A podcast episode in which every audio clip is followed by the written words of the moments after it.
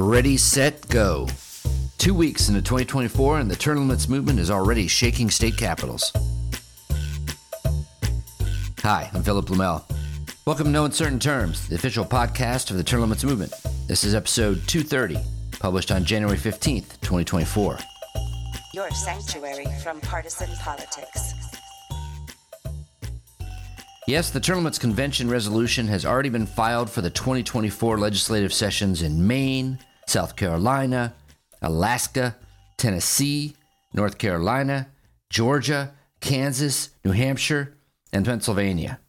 And in South Dakota, Louisiana, and Utah, we're getting ready to file as soon as the legislative sessions start. But get this the Florida House, on the very first day of the 2024 session, just last week, passed the Term Limits Convention resolution. Yes, that's right. But wasn't Florida the very first state to pass the Limits Convention Amendment a few years ago? Yes, it was.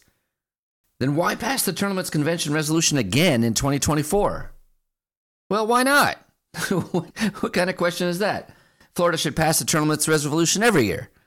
But seriously, there is a good reason to pass it yet again. The new version of the resolution cleans up some language so that it'll conform more exactly to the model legislation that's being passed by the states that passed it after Florida. To aggregate all the calls under Article 5, they need to be substantially similar, and they are. We believe the original version that Florida passed is fully serviceable, but you know, the new version is pristine and absolutely unassailable. And you can't be too careful. We're going to run into tremendous opposition to this when we start getting close to the requisite two thirds of the Congress needed to call the convention. Of course, there's another reason too. You may have seen the video of Governor Ron DeSantis promising to use his bully pulpit as president to advocate the term limits convention in every state. Well, he's making a down payment on that promise in his own state. Thank you, Governor. Let's encourage the Florida Senate to follow the House's lead. The first committee vote is already scheduled. So if you live in Florida, go to termlimits.com slash take action and find the Florida Take Action button. Press it. There, you can send a quick message to the relevant decision makers in the Senate to encourage support for the resolution. Hurry! The first Senate committee hearing is on Tuesday this week. But there's more homework this week than just for Floridians.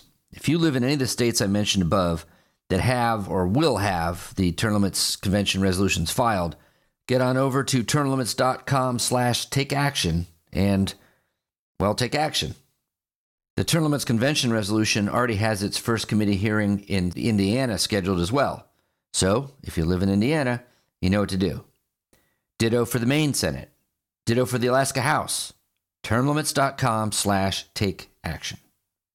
The most groundwork has been laid in Tennessee, and I mentioned in, the last episode that we expect early action in that state.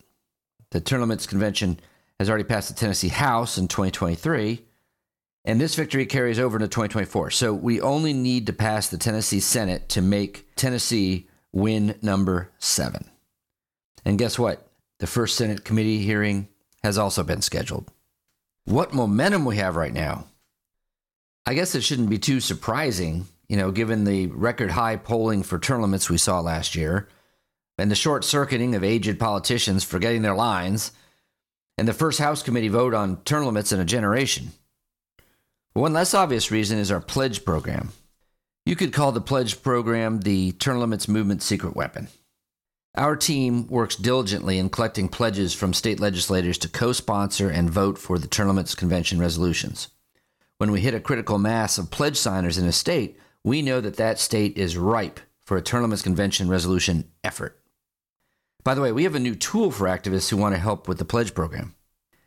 Added to the termlimits.com website is a searchable, sortable, filterable list of the members of the state legislatures who have signed the U.S. Limits Pledge and will co sponsor, vote for, and defend the resolution applying for an Article 5 convention for the sole purpose of enacting limits on Congress. There, you'll find all 967 signers listed. Yes, 967 state house and senate members have signed that state pledge. Is your local representative or senator listed? Thank them. Or if they're not, ask them to sign the pledge. You can find all our pledges at termlimits.com/pledge. They know about it already. Or post about it. Feel free to share the link. You can find the state level pledge signers list that I'm talking about at termlimits.com under the Article 5 pull down menu. These pledges work. Yes, once in a while, a politician will sign the pledge during the campaign and then try to weasel out of it after they get elected. But that's when our education team goes to work. You might say this is another one of our secret weapons. You know, in a recent episode, we told the story of U.S. Representative Tony Gonzales of San Antonio, Texas, who signed the congressional pledge we present to all U.S. Congress members and candidates.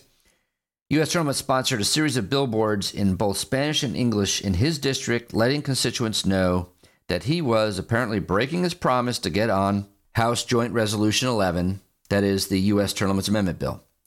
Since then, he's changed his mind and became one of the 103 co sponsors of the bill. The billboards are coming down. Welcome aboard, Tony. No hard feelings. Next. On December 21st, a federal jury convicted former Chicago alderman and term limits opponent Ed Burke on 13 of 14 counts of corruption after seeing evidence that the longest serving city council member in Chicago history, 54 years, used his political position to win private law business from developers. Sentencing is scheduled for June 19. We've been following this story since day one. Here's an oldie but a goodie corruption segment from 2020. Corruption. On January 2nd, 2019, the FBI lodged a 37 page criminal complaint against Edward Burke, a 50 year incumbent on Chicago City Council. Since 1983, he has chaired the city's powerful finance committee, and during that time, he has apparently also been using his position to shake down individuals and companies for money.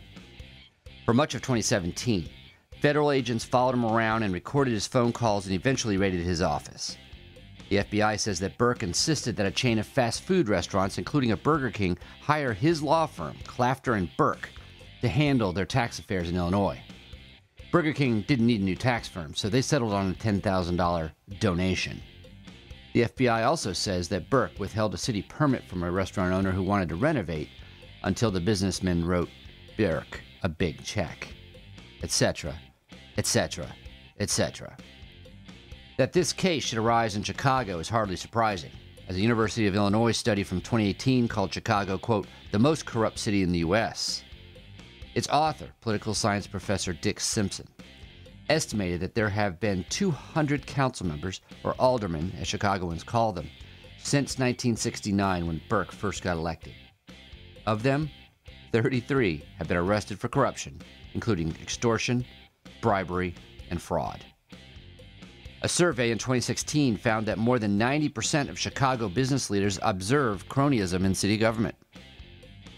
Of the 10 largest cities in America, Chicago is also the only one without term limits on its city council or its mayor. Term limits discourage corruption, as corruption is highly correlated with tenure and power, as long tenure breeds both arrogance and provides opportunity. Limits also encourage transparency, as the critical institutional knowledge is not bottled up amongst a team of entrenched incumbents. Instead, you have regular stream of ex-council members constantly being created who have intimate knowledge of the system. Meanwhile, new members come in and review the system with fresh perspectives.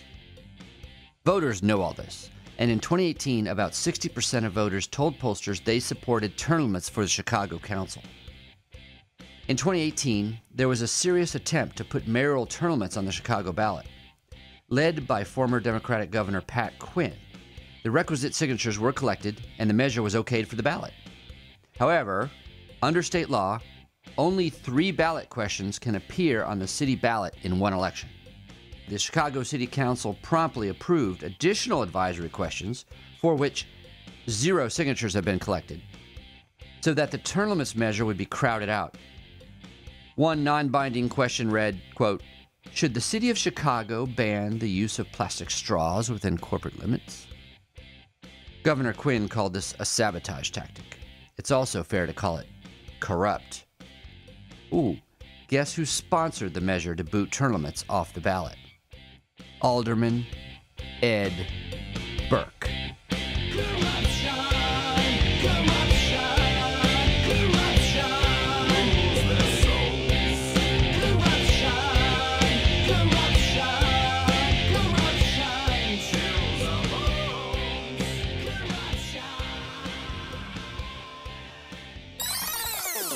Lastly, mark your calendar. February 27th is Term Limits Day. On February 27th, 1951, the 22nd Amendment was added to the U.S. Constitution, imposing eight year term limits on the U.S. President. Today, this day is celebrated by showing public support for term limits on all levels of government, particularly Congress. How are you going to show your colors on February 27th this year? It's time to start thinking about it. We'll be sharing some ideas in the upcoming episodes. In the meantime, you might want to grab some conspicuous merchandise at termlimits.com slash store. Save the date. Term Limits Day is February 27th. Like the show? You can help by subscribing and leaving a five star review on both Apple and Spotify. It's free. Thanks for joining us for another episode of No Uncertain Terms. The term limits convention bills are moving through the state legislatures. This could be a breakthrough year for the term limits movement. To check on the status of the term limits convention resolution in your state, go to termlimits.com slash take action. There, you will see if it has been introduced and where it stands in the committee process on its way to the floor vote. If there's action to take, you'll see a Take Action button by your state. Click it. This will give you the opportunity to send a message to the most relevant legislators, urging them to support the legislation. They have to know you're watching. That's termlimits.com slash take action. If your state has already passed the Limits Convention resolution, or the bill's not been introduced in your state, you can still help. Please consider making a contribution to U.S. term limits. It is our aim to hit the reset button on the U.S. Congress, and you can help. Go to termlimits.com slash donate. termlimits.com slash donate. Thanks. We'll be back next week. Find us on most social media at US Term Limits. Like us on Facebook, Twitter, YouTube, Instagram, and now LinkedIn.